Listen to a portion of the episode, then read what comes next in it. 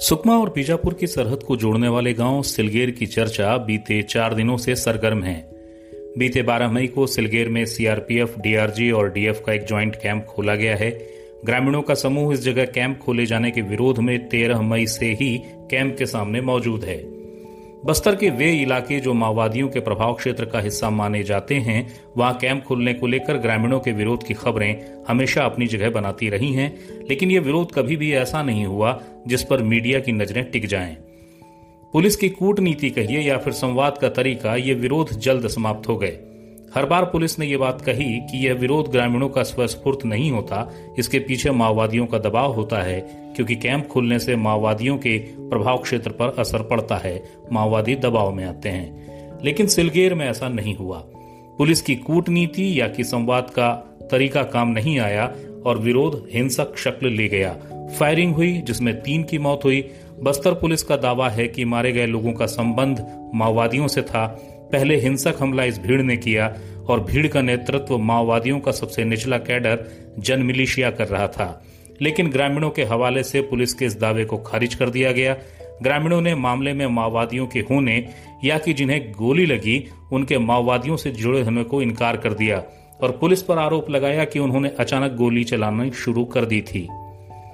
बस्तर के जंगलों के भीतर युद्ध कई स्वरूपों में चलता है। इनमें छद्म युद्ध भी एक स्वरूप है। इसलिए दूर बैठकर यह समझना कि कौन सा पक्ष कितना सही बोल रहा है, ये तय कर पाना बेहद मुश्किल है। मैंने बात की बस्तर के बीजापुर में सक्रिय पत्रकार मुकेश चंद्राकर से, जो यूट्यूबर भी हैं, उनसे समझना चाहा कि कैंप खुलना कोई नई बात नहीं है और विरोध की खबरें भी नई नहीं हैं। लेकिन आखिर यहाँ क्या हुआ? मुकेश ने बताया। जी देखिए सिलगेर गाँव में कैंप खुला है। सिलगेर जो है बीजापुर को सुकमा से जोड़ने के लिए सुकमा के जगरगुंडा से जोड़ने के लिए सड़क का निर्माण कार्य चल रहा है और इसी सड़क में लगे मशीनरी और जो कर्मचारी हैं, उनकी सुरक्षा के लिए इस कैंप का निर्माण करवाया गया है। और इस कैंप से सिलगेर गाँव से 12 से 15 किलोमीटर की दूरी पे पुवर्ती गाँव पड़ता है। और पुवर्ती गाँव जो है, बटालियन नंबर एक के जो कमांडर है हिडमा इसका गृह ग्राम है। इस वजह से भी माओवादियों को काफ़ी दिक्कतें हो रही है, काफ़ी परेशानी हो रही है। दरअसल इस तरह के कैंप जहाँ भी खुलते हैं, वहाँ से करीब, कैंप से करीब पाँच से दस किलोमीटर की दूरी तक माओवादियों का आमदरफ्त और माओवादी गति, गतिविधियों में काफ़ी गिरावट आ जाती है। सिलगेर गाँव जो है, इस इलाके में माओवादियों के जगरगुंडा एरिया कमेटी के साथ साथ पामेड एरिया कमेटी सक्रिय रहती है। इस वजह से भी संभवतः माओवादियों को काफ़ी दिक्कतें हो रही हैं। फिल वक्त पे ये कह पाना कि ये जो आंदोलन है, माओवादियों द्वारा प्रेरित है, ये जल्दबाजी होगी, क्योंकि इसके किसी तरह के कोई प्रमाण नहीं है। पुलिस का ये दावा ज़रूर है कि ये जो आंदोलन है, दरअसल ये माओवादियों द्वारा प्रेरित है। लेकिन 33 गाँव के ग्रामीण एक साथ आते हैं, इस तरह के विरोध प्रदर्शन में, एक सवाल तो खड़ा ज़रूर होता है। और एक बात और है कि जब भी इस तरह के कैंप खुलते हैं तो आसपास के इलाके में एंटी नक्सल ऑपरेशंस में तेज़ी आती है। तो इससे क्या होता है कि जब भी इस ऐसे इलाकों में जो माओवादियों का डायरेक्टली या इनडायरेक्टली समर्थन करने वाले लोग हैं उनको परेशानियों का सामना करना पड़ता है, ग्रामीणों को परेशानियों का सामना करना पड़ता है, पुलिस के जवान ऑपरेशन पर जाते हैं और उनके साथ मारपीट करते हैं और इस तरह के आरोप आमतौर पर सुरक्षा बल के जवानों पर लगते आए हैं। इस वजह से भी ग्रामीणों को काफ़ी दिक्कतों का सामना करना पड़ता है इस तरह के कैंप खुलने से और सबसे बड़ा नुकसान तो माओवादियों को होता है। 12 मई को सिलगेर में पुलिस का एक कैंप स्थापित किया गया। नया कैंप था। 13 मई से ही जो है ग्रामीण इसका विरोध प्रदर्शन करने लग गए। 14 मई से जो है अलग अलग गाँव के बड़ी संख्या में ग्रामीण विरोध में शामिल होने आए। सुकमा और बीजापुर से करीब तैंतीस गाँव के ग्रामीण जो है इस विरोध प्रदर्शन में शामिल रहे। तेरह तारीख से ही लगातार पुलिस और ग्रामीणों के बीच छोटे मोटे झड़प होते रहे। पुलिस आँसू गैस के गोले दागते रही जो विरोध प्रदर्शन कर रहे आदिवासियों पर। और फिर 17 मई मई को जो है, ये हिंसक झड़प में तब्दील हो गया। और इसके बाद गोलीबारी हुई। गोलीबारी में जो है, तीन लोगों की मौत हुई, जिसमें पुलिस ये कह रही है कि जो मारे गए लोग हैं, वो माओवाद संगठन के लोग हैं। ग्रामीण कह रहे हैं कि मारे गए लोग निर्दोष हैं। और जो जो मारे गए तीन लोग हैं, इनके अलावा जो है, अट्ठारह ग्रामीण जख्मी हैं, जिनका इलाज बीजापुर जिला चिकित्सालय में चल रहा है। बस्तर में पुलिस के लिए हमेशा यह मसला यक्ष प्रश्न है कि ग्रामीण और माओवादियों के बीच अंतर कैसे पहचाना जाए। बिला शक पुलिस की एक भूल, माओवादियों के प्रचार तंत्र को हवा देती है। वो प्रचार तंत्र जिसमें राज्य और संवैधानिक संस्थानों और संस्थाओं को शोषक या फिर अत्याचारी बताया जाता है। मगर जैसा कि सिलगेर मसले को लेकर पुलिस कह रही है, ये भीड़ ग्रामीणों की थी। इसके आयोजक माओवादी थे। क्या इसे सही माना जाना चाहिए? इसके जवाब में मुकेश चंद्राकर ने कहा। जी देखिए कुछ महत्वपूर्ण बातें हैं। पहली बात तो पुलिस ये दावा कर रही है कि माओवादियों द्वारा प्रेरित ये विरोध प्रदर्शन है। यदि माओवादियों द्वारा प्रेरित विरोध प्रदर्शन है तो माओवादी कभी भी नहीं चाहेंगे कि ग्रामीणों को किसी तरह का कोई नुकसान हो। क्योंकि यदि ग्रामीणों को नुकसान होता है तो ज़ाहिर सी बात है, ये ग्रामीण उन माओवादियों से कट जाएँगे। तो आ, ऐसे विरोध प्रदर्शन में माओवादी हथियार लेके सीधे तौर पर शामिल नहीं होंगे। यदि होते भी हैं तो ग्रामीण उन्हें मना करेंगे कि हमारे साथ आप मत आइएगा क्योंकि आप दोनों के बीच यदि एनकाउंटर होता है गोलीबारी होती है तो जान हमारी खतरे में पड़ जाएगी।